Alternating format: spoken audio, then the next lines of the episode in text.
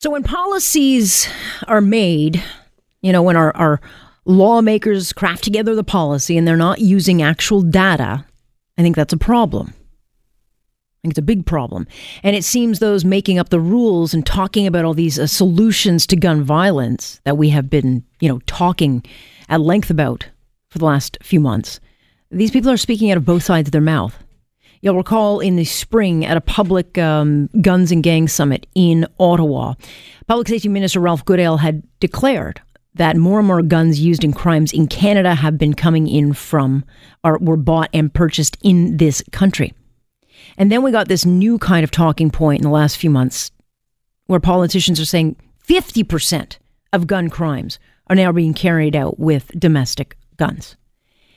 And some information revealed now in a CBC investigation looks into this claim, and not as it all, not wrong, it doesn't exist. They looked and they looked, and it seems they're cherry picking their information because, as the investigation reveals, Canada has absolutely no data collection at all when it comes to tracking firearm origin, and the data we do have is a patchwork.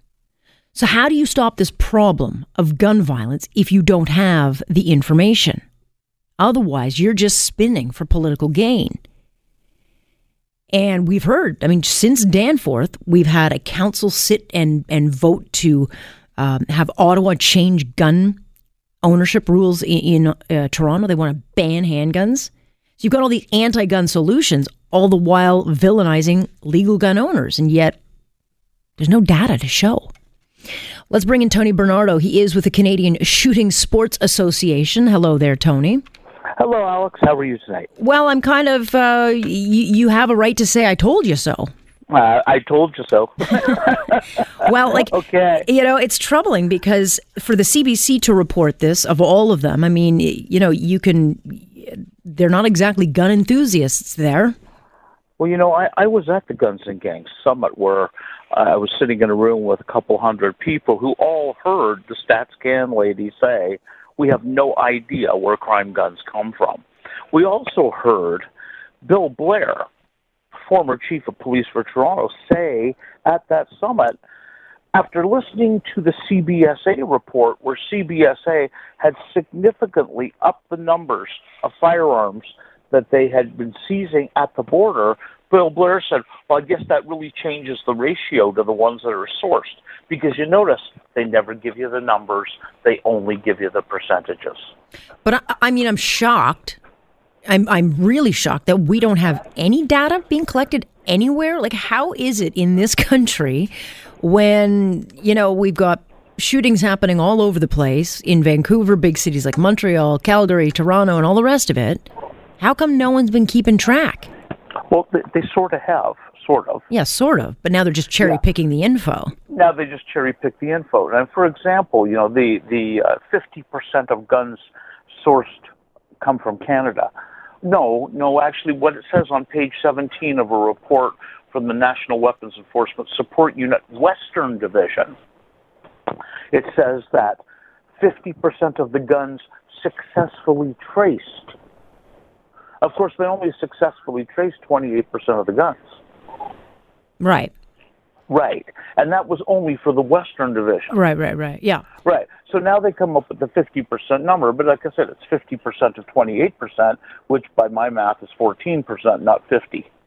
Right. And and the other th- thing I, I, found interesting, um, you know, other than the big spin job on the numbers, is the fact that when a gun crime is actually investigated and or reported, it's not that the gun has to even be used. So, in, in other words, you could be in a home where a legal gun is. So, I could come over to your house, Tony. We could get into a drunken brawl. The police show up, and the gun hasn't even come out. But right. because there is a gun in the house, it would be then reported as a gun crime. Sure. There's an arson, and there's six guns in the gun safe that are all hunting guns. All six of them are seized at a crime scene. Right. And then right. it wouldn't be reported as an arson. It would be an arson and a gun crime.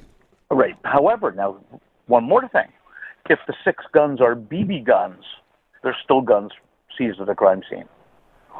Because under the, the new laws that were that were done by the Supreme Court a few years ago, anything over 214 feet a second, which is all BB guns, all pellet guns, all, all those those guns that you can buy at Canadian Tire with no license or anything are under the eyes of the law legally considered to be firearms. Mm-hmm. Yes. Okay. So somebody seizes a BB gun at an arson, and that goes into the crime gun pile. I mean, it's just it, it, it is so disingenuous, and, and you know we've been trying to shed light on this for years, but you know when it comes down to guns, everybody's brains fall out, you know, and and anything is fair play. Right. Well, look, there's not going to be a lot of empathy for for uh, gun owners any which way. It's just look, right. I don't personally, you know, my stance on on guns. I don't like guns. I would never purchase a gun, but I do know just through education uh, and facts that gun owners in the country are extremely responsible, and we don't actually have mass shootings with legal guns. So, I, just through right. the work I've done and being able to to see how the laws work, I actually know that we do have very very stringent laws that seem, yep. by and large, to work. So I'm troubled by these the, the torquing of these numbers because it's becoming a part of the mainstream. Yes, it's becoming a witch hunt. Yeah. Yeah. And you know, honestly, there's 2.1 million licensed firearms owners in Canada. None of them ever break a law. They're checked out under the RCMP continuous eligibility program every single day. Yeah we have more scrutiny on lawful firearms owners in Canada than pedophiles have. And nobody ever gives us a break. Nobody ever says, gee, you know, thanks for being above average Canadians. You know, one of the great stats is that a gun owner is only 50% as likely as a non gun owner to commit a violent crime. And one third as likely to commit a violent crime as a police officer.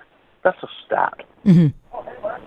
You know, but we never get a break, and, and you know it seems that every time a politician needs to deflect something away from the real issues, gun owners take it on the chin and they say all kinds of vile, slanderous things about us, and nobody ever protects us. Well, well, there are a couple of voices that will, but by and large, you're right. The narrative goes yeah. out. I mean, you saw it in the Danforth shooting, and before we, sure. we don't even know what happened in the in the Danforth shooting for whatever we, reason. And this is a different story. What, we don't even know what the gun is. We don't even know what the gun is. We don't know what the motive is. We don't know anything. And yet we had city council come out. They crafted up this letter to Ottawa to ban handguns. So we have policymakers now um, trying to craft together policy on gun owners in this country based solely on the fact of emotion. Sure, burn them. It's a witch. But it, and it will also do nothing to keep anybody in this country safe. Not a thing. As a matter of fact, they could ban every single firearm in the entire GTA, and it will not change one single gang shooting. Because you know, you probably noticed, Alex, that criminals don't obey laws. Right. Well, I, I did notice that. Yeah. Yeah, I knew you would.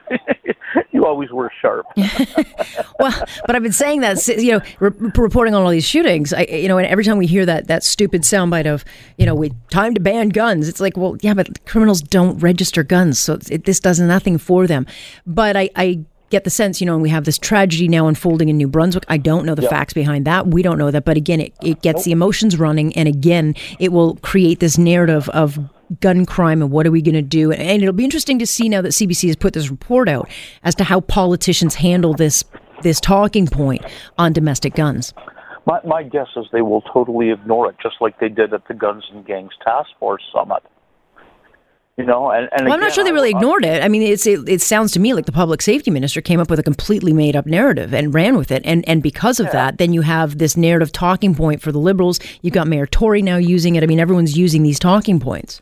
Right, right, and and you know that they really do need to to get down some truth. If you if people want them to really affect crime committed with firearms, we've got to get real on this stuff and, and continuing to demonize people who don't break the law is just going to keep giving you the same thing you already got. Yeah. Stay tuned. We'll see where this narrative goes and what uh, what happens with it. But I was certainly interested uh, when I woke up and saw that headline. It caught me off well, guard. I, we we really appreciate you taking up that torch and, and looking at this with an objective mind. It makes you a very rare journalist that you actually seek the truth. Well, once in a while, eh? Tony, thank you. Thanks, Alex. You take care. That is Tony Bernardo joining us. He is the Canadian Shooting Sports Association. And look, I am not speaking from someone who is is in favor of guns. I'm just not. I never have been. You would never catch me around a gun. I've shot one. I went out with the OPP. I wanted to know what it was like. They wanted to show me, and, and Tony has offered, you know, if you ever want to come up and learn, and I have no problem with that. That to me is just educating myself on something. But I don't like them. I'm scared of them, and uh, I would never own one. However, I like facts, and the facts don't add up on this. And I don't think it's fair to villainize a, community that, by and large, 99% of the time, uh, follow the rules. And I know someone out there say, but what about the 1%? I really, I, I really just haven't seen that side of it. I just haven't. Quick break here. When we come back, counterpoint, we will talk about a whole bunch of things, including that and uh, Donald Trump tweet while our prime minister's at the Danforth tasting all the souvlaki. Donald Trump is threatening tariffs on cars. It'll be awesome. It'll be awesome. Quick break here. I'm Alex Pearson. This is On Point here on Global News Radio.